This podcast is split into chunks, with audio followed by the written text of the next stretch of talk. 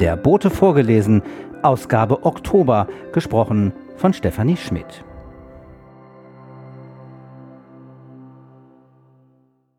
Editorial von Ulrike Zeising Liebe Borstellerinnen und Borsteller, Veränderung ist bedrohlich. Dieser Psychologensatz benennt eine Grundangst von uns Menschen. Nur daher erklärt sich, warum oft und gerade von Frauen Umstände ertragen werden. Das Bekannte erscheint sicherer als die Veränderung. Am 26. September, also nach Redaktionsschluss, fanden die Bundestagswahlen statt. In dem Wahlkampf wurde wie kaum zuvor davor gewarnt, bloß nicht zu viel, zu schnell, zu grundsätzlich zu verändern. Wissenschaftler und Klimaexperten machen weltweit seit Jahrzehnten unmissverständlich deutlich, das Gegenteil ist notwendig. Nur schnelles, entschlossenes Handeln kann verhindern, dass die Kipppunkte im Klimawandel eine unumkehrbare Veränderung des Lebens auf der Erde erzwingen. Und die Parteien versuchen zu beruhigen, dass wir ohne gravierende Einschnitte auskommen werden?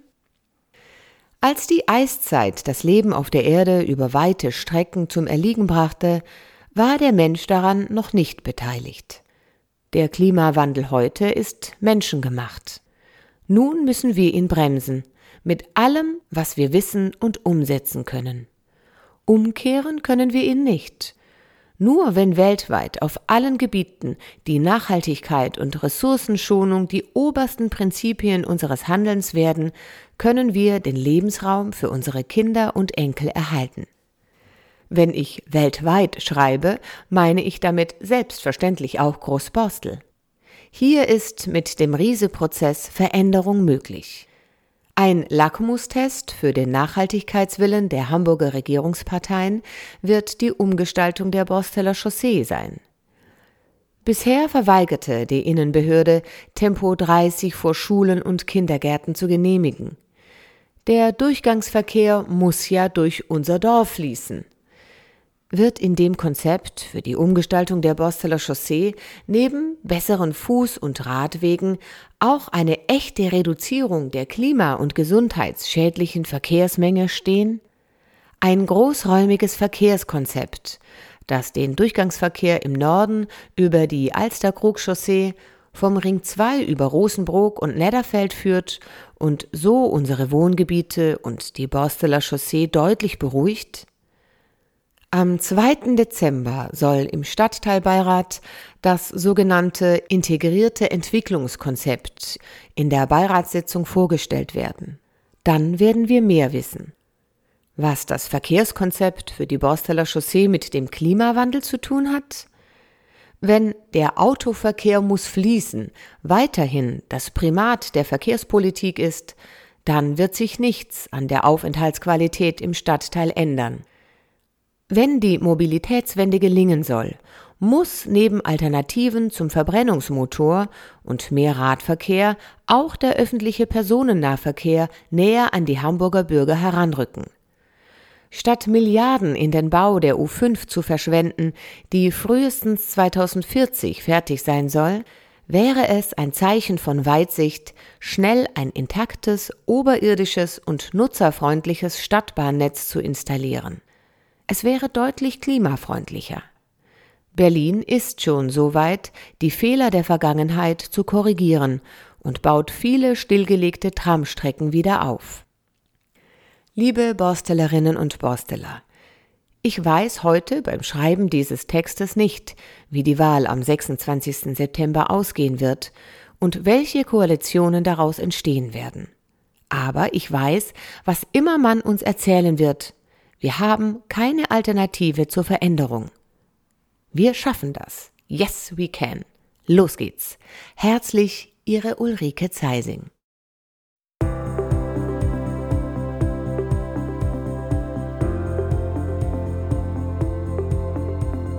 Häuser, die Geschichten erzählen. Das Haus am Ende der Borsteler Chaussee von André Schulz. Ganz am Ende der Borsteler Chaussee, hinter dem Seniorenwohnheim, geht die feste Bebauung allmählich in einige Kleingartenanlagen über. Die Borsteler Chaussee endet in Kopfsteinpflaster und einer Kehre. Doch hinter der Lufthansa Sportanlage steht noch in einem großen Garten ein einzelnes Haus mit der Nummer 361. Es erinnert in seinem Baustil ein wenig an einen alten Bahnhof und ein an der Hauswand angebrachtes DB-Schild weist auch in diese Richtung. Tatsächlich gab es einmal Pläne, die Bahnstrecke der Güterumgehungsbahn vom Nedderfeld mit dem Flughafen zu verbinden. Doch diese Pläne wurden nie realisiert und das letzte Haus an der Borsteler Chaussee steht mit dieser Idee in keinem Zusammenhang. Das Haus Nummer 361 hat eine ganz andere Geschichte. Die Vorgeschichte beginnt im Jahr 1866, 1867.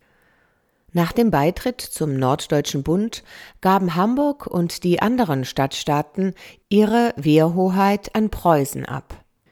Hamburg wurde Standort des zweiten Hanseatischen Infanterieregiments Nummer 76. Bald danach, 1870, zog das Regiment in den Krieg gegen Frankreich.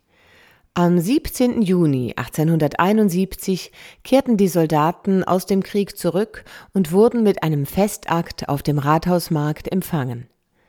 Einen Monat später, am 15. Juli 1871, konnten die Bataillone auch ihre neue große Kaserne an der Bundesstraße zwischen Luisenstraße und Papendamm beziehen.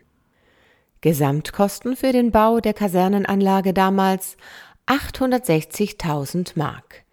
Im Hof der Gebäude befand sich ein großer Übungs- und Exerzierplatz.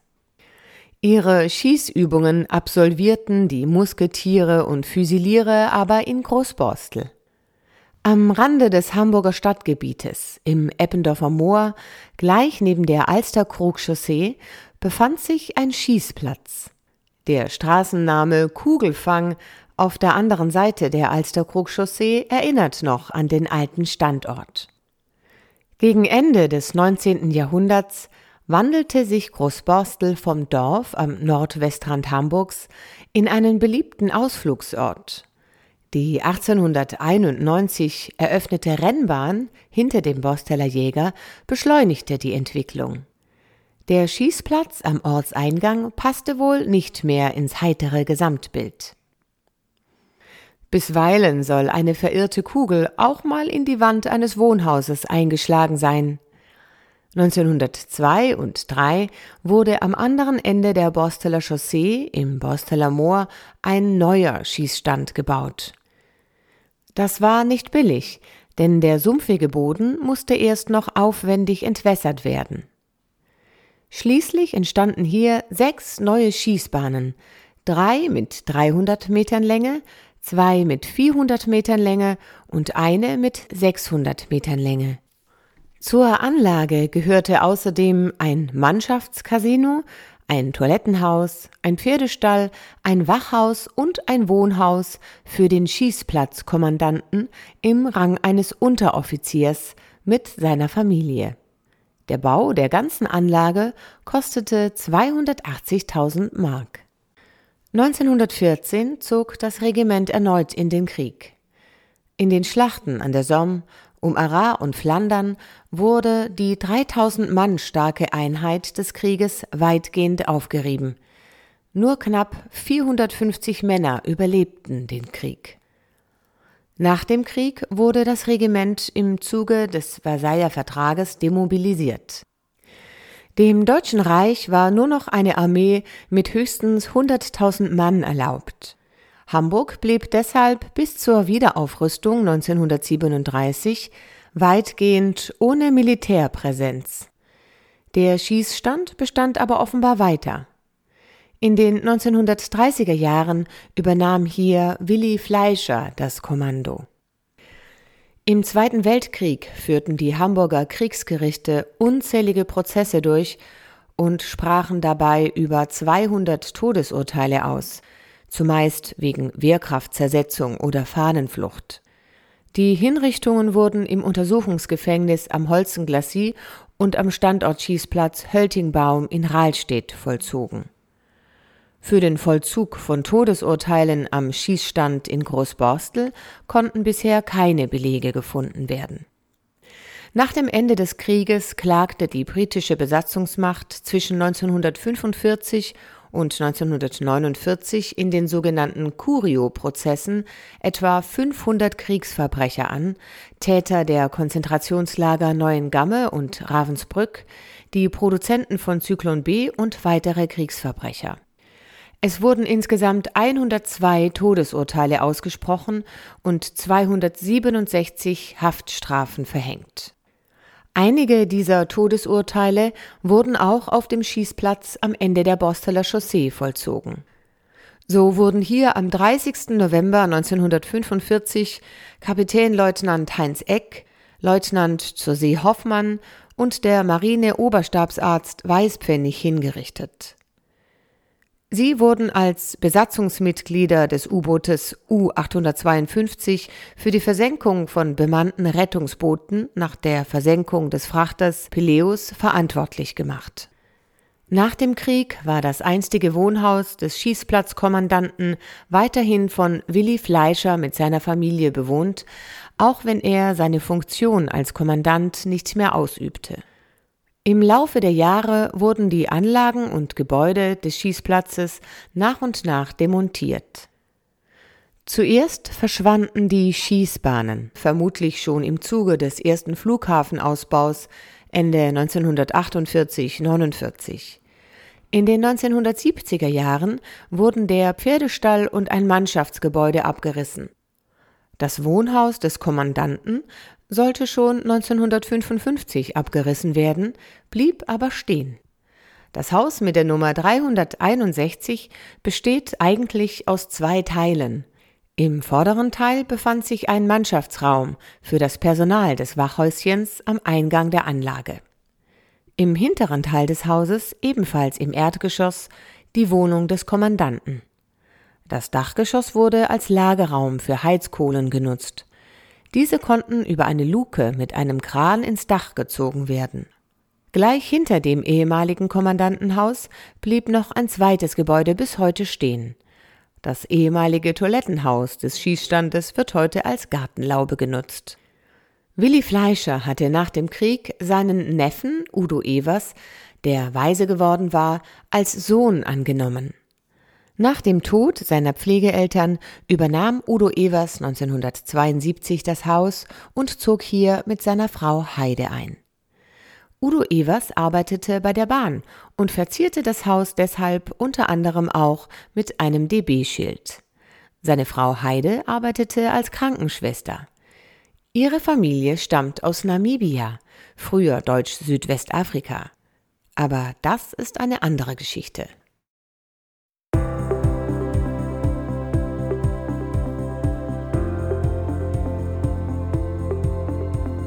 Erste Geige. Die Violinistin Michaela Storch-Sieben von Uwe Schröder. Natürlich kann ein Pinselstrich in der Malerei alles zerstören. Aber man kann ihn korrigieren, übermalen, wegwischen, ausradieren. In der Musik ist das anders. Ein falscher Ton, schlagartig gehen im Auditorium die Augenbrauen kritisch nach oben. Ist der Ton hingegen genau getroffen, dann schmelzen die Seelen des Publikums dahin, leuchtende Gesichter blicken auf die Bühne. Der Musiker oder die Musikerin schwimmt auf der Welle der Begeisterung. Zuvor ist Üben angesagt. Der Weg zum Meister oder zur Meisterin ist weit. Die Motivation kann nicht von jedem während der teils langen Ausbildung gehalten werden, aber wenn man es schafft, winkt der Lohn des Publikums. Die Großborstelerin Michaela Storch-Sieben kann von diesem Weg erzählen. Sie ist eine vielbeschäftigte, vielgebuchte Violonistin, ausgebildete Konzertmeisterin, die erste Geige in verschiedenen Orchestern und Musikpädagogin. Michaela Storch-Sieben spielt mit bei den Elbviolinen und im Barockwerk Hamburg. Sie konzertiert mit Bellarte Salzburg, dem Göttinger Barockorchester, Berlin Barock, Excensial Bach, La Visione, Camera Allegra, Concerto con Anima Musica Baltica, dem Neuen Orchester Köln, Le Concert Lorraine, der Lautenkompanie und als Aushilfe im Kollegium 1704. Und Michaela Stolch-Sieben weiß, aller Anfang ist nicht leicht. Zu ihr kommen die ganz Jungen mit ihrer ersten Geige oder die, die es im späteren Alter noch einmal wissen wollen, beziehungsweise mit dem Geigespielen beginnen wollen. Seit 1998 lebt Storch 7 in Großborstel. Lange Jahre im Moorweg, jetzt in der Köppenstraße. Ihre Schüler kommen auf Empfehlung. Es spricht sich herum, dass die erfahrene Musikpädagogin behutsam an das zunächst nicht einfache Instrument heranführt. Musizieren im Kindesalter fördert die Konzentrationsfähigkeit und die sozialen Kompetenzen der Kinder, meint Michaela Stolz-Sieben, während die siebenjährige Juna die ersten Melodien versucht. Erfolgserlebnisse sind wichtig. Sie sind die Grundlage und Motivation. Jede Unterrichtsstunde bringt neue Erkenntnisse. Auch Ziele sind wichtig. Der Einzelunterricht bereitet das gemeinsame Musizieren in der Gruppe vor, berichtet Michaela Storch-Sieben. Ich stelle die Verbindung zu den Orchestern der Schulen und Institutionen Hamburgs her, die es für alle Qualifikationsstufen gibt, für Anfänger, Fortgeschrittene, Kinder, Jugendliche, Erwachsene. Einmal jährlich veranstaltet Michaela Storch 7 ein Schülerkonzert, in dem sich alle Schüler begegnen und in einem gemeinsamen musikalischen Werk zusammenspielen. Zusätzlich gibt es von jedem Schüler einen kleinen kurzen Einzelbeitrag. Selbstverständlich alles nach den persönlichen Fähigkeiten und behutsam begleitet durch Michaela Storch 7. Ganz sicher werden die jungen Paganinis leuchtende Gesichter der Begeisterung erzeugen, nicht zuletzt bei Eltern und Großeltern, die im Publikum sitzen werden. Ein jährliches musikalisches Highlight unter Leitung von und mit Michaela Storch 7.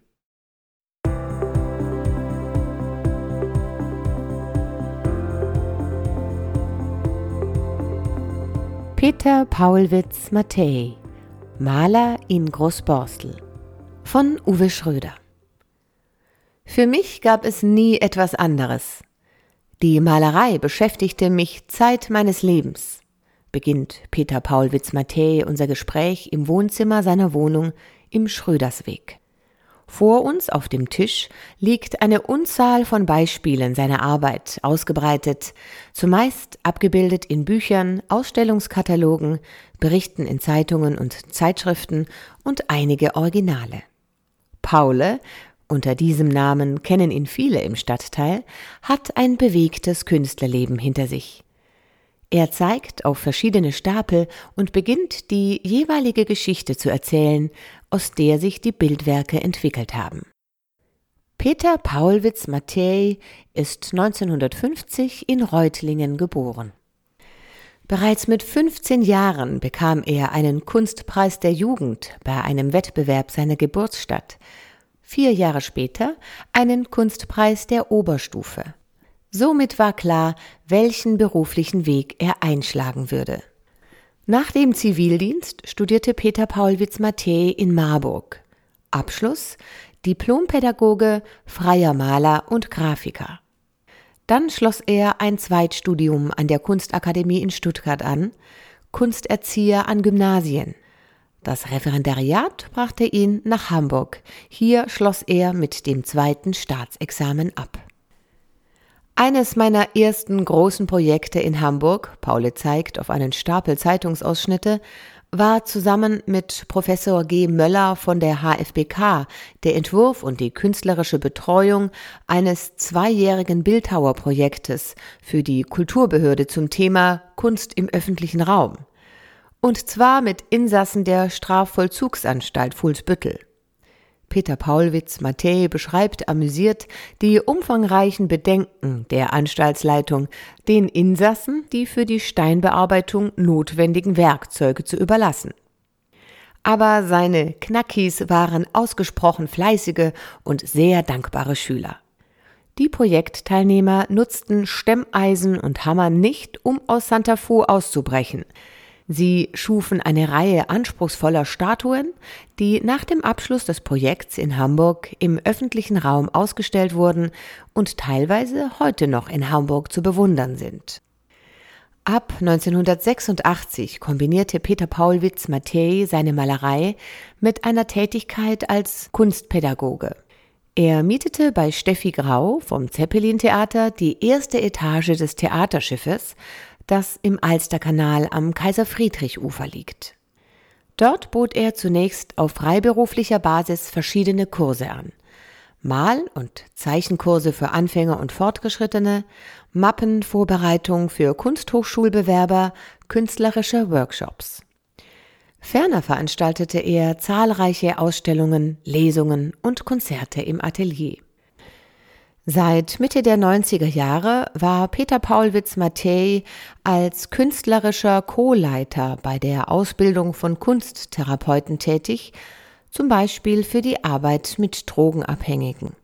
Peter Paulwitz Mattei ist Mitgründer und war im Vorstand des Berufsverbands gestaltorientierter Kunsttherapeuten und er ist Mitglied im Bund Bildender Künstler Hamburg. 2001 übernahm er eine Tätigkeit als Kunstlehrer im Hamburger Schuldienst. Er unterrichtete die Schüler zunächst noch in seinem Atelier auf dem Alsterkanal. Später mietete er sich im Künstlerhaus Sod Börn ein, in dem er bis heute in einem geräumigen, lichtdurchfluteten Raum arbeitet und seine Werke einlagert. Ich bin nicht so ein Ausstellungsmensch. Im Vergleich zu anderen habe ich wenige Ausstellungen gemacht. Vielleicht ist Peter Paul Witzmatthä zu sehr in seiner Arbeit verhaftet. Er ist malerisch ständig bemüht, einen Ausdruck für seine Empfindungen zu schaffen. Thematisch könne es Gerüste an Gebäuden sein oder einfache Steine bzw. große Felsbrocken, die ihn lange inspirieren und die Ausgangspunkt seiner Arbeit sind. Oft fotografiert er die Gegenstände, legt die Abzüge auf einen Architekturkopierer bei Repro Lütke in der Schlüterstraße, vergrößert sie extrem und arbeitet anschließend darauf mit Farbe. Teilweise akribisch genau, zum Teil aber auch spontan expressiv. Bis die Fotovorlage kaum noch zu erkennen ist, dafür aber die Handschrift und der typische Stil von Peter Paulwitz Mattei. Eine Zeit lang arbeitete Paul Witz-Mattei zusammen mit Matthias Oppermann, siehe Augustausgabe des Borsteler Boten, auf Bornholm. Dort kam es bei Peter Paul Witz-Mattei zu einer Wiederentdeckung zarter Landschaftskizzen und vorsichtiger Bleistiftskizzen. Sie erinnern entfernt an seine jetzige Phase, in der er nach schwerer Krankheit nur noch Blumen malt. Jetzt denken alle, ich bin einer dieser Blumenmaler, wirft Paule halb ironisch ins Gespräch ein. Er zeigt mir einen Stapel auf DIN A4-Bögen gemalter Blumensträuße. Wir machen uns auf den Weg in das Atelier im Künstlerhaus Sodbörn, um Fotos auch von den großformatigen Arbeiten zu machen. Sein Freund Gerd hilft, die großen Mappen aus dem Hochregallager zu ziehen. Wir bekommen nur einen kleinen Ausschnitt der Arbeit des Peter Paulwitz Mattei zu sehen. Und jede Arbeit ist mit einer Geschichte verbunden. Seiner Geschichte. Mit der Geschichte des Peter Paulwitz Mattei. Danke, lieber Paule, für den schönen Einblick in deine Arbeit.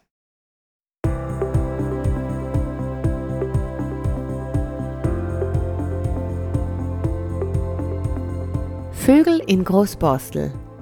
Das Rotkehlchen. Vogel des Jahres 2021. Von Michael Rudolph.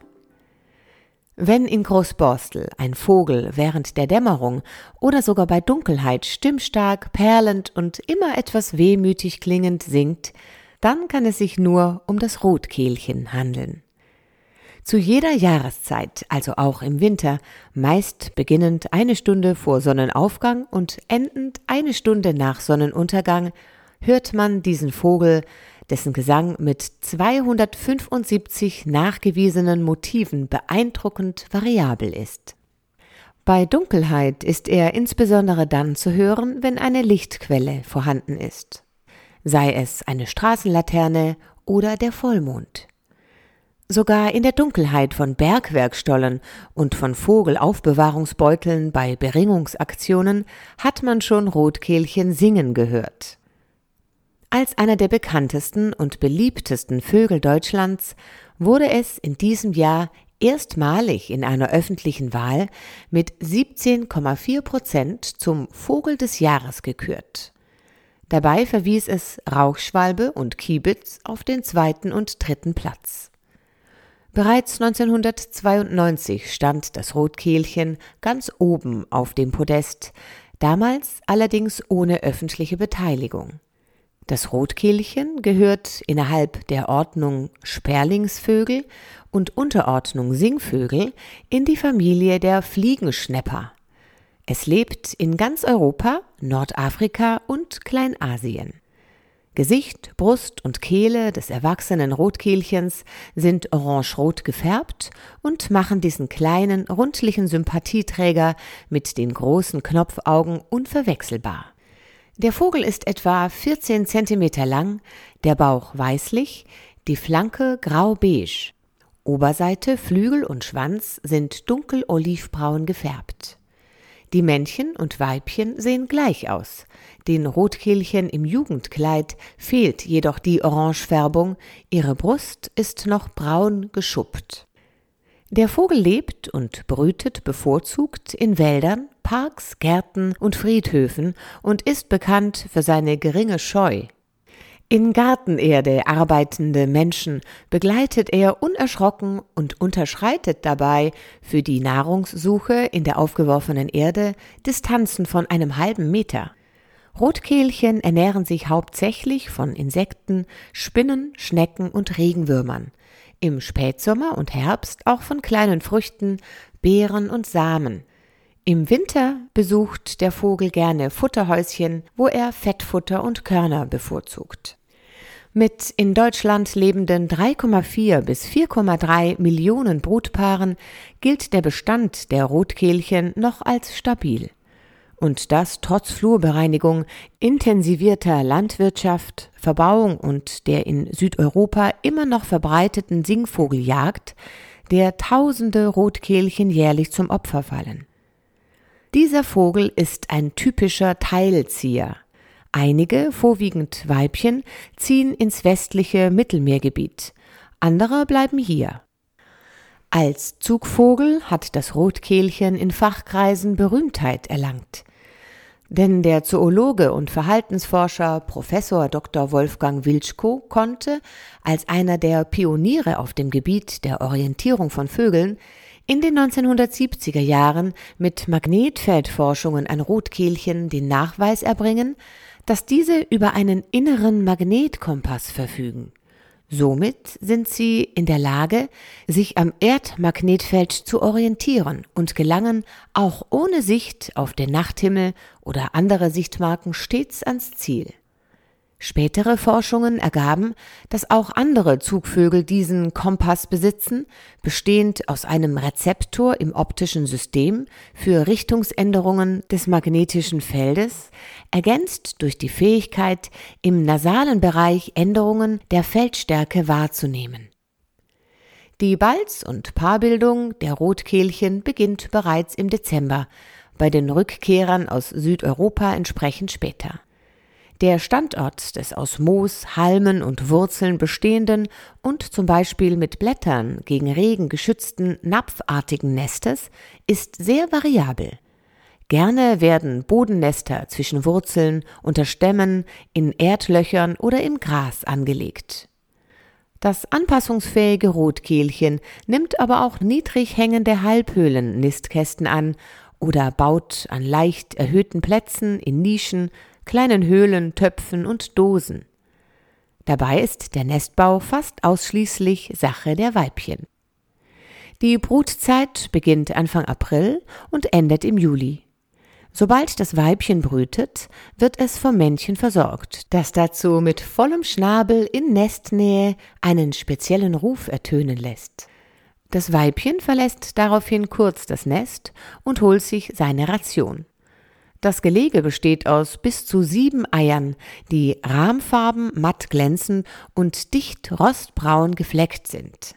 Zweitbruten kommen recht häufig vor, da der Bruterfolg in den Bodennestern der Vögel nur bei etwa 27 Prozent liegt.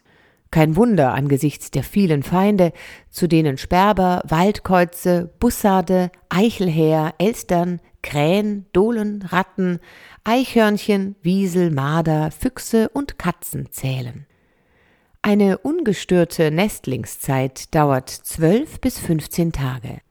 Danach verlassen die noch flugunfähigen Jungvögel das Nest und verstecken sich am Boden. Dort werden sie weiterhin mit Futter versorgt. Sobald der Nachwuchs selbstständig ist, wird er von den Altvögeln aus dem Brutrevier vertrieben. Rotkehlchen haben unter Berücksichtigung der geringen Überlebensrate der Nestlinge eine durchschnittliche Lebenserwartung von nur 1,25 Jahren. Haben Jungvögel das so gefährliche erste Jahr überstanden, erreichen sie oft ein Alter von drei bis vier Jahren. Das höchste durch Beringung belegte Alter beträgt 17 Jahre und drei Monate. Bei germanischen und keltischen Volksstämmen galt das Rotkehlchen als Träger und Überbringer der Sonne. Bei den Germanen und in späteren Schweizer Sagen wurde es dem rotbärtigen Gott Thor zugeschrieben, denn es trug die rote Farbe seines Blitzes. Generell setzten die Volksgruppen alles, was farblich dem Feuer glich, in Beziehung zu der entsprechenden, diese Naturgewalt beherrschenden Gottheit. Wo Rotkehlchen und andere rotfarbene Vogelarten nisteten, da hielt Donar seine schützende Hand über Haus und Hof. Deshalb wurde es auch als großer Frevel betrachtet, wenn jemand das Nest eines Rotkehlchens zerstörte. Darüber hinaus herrschte der Glaube, dass ein dem Haus nahes Rotkehlchennest dem darin lebenden Ehepaar ein Leben in Glück und Frieden bringen würde. Grund genug, auch in heutiger Zeit Gärten und Häuser durch Angebote an Nistmöglichkeiten rotkehlchenfreundlich zu gestalten.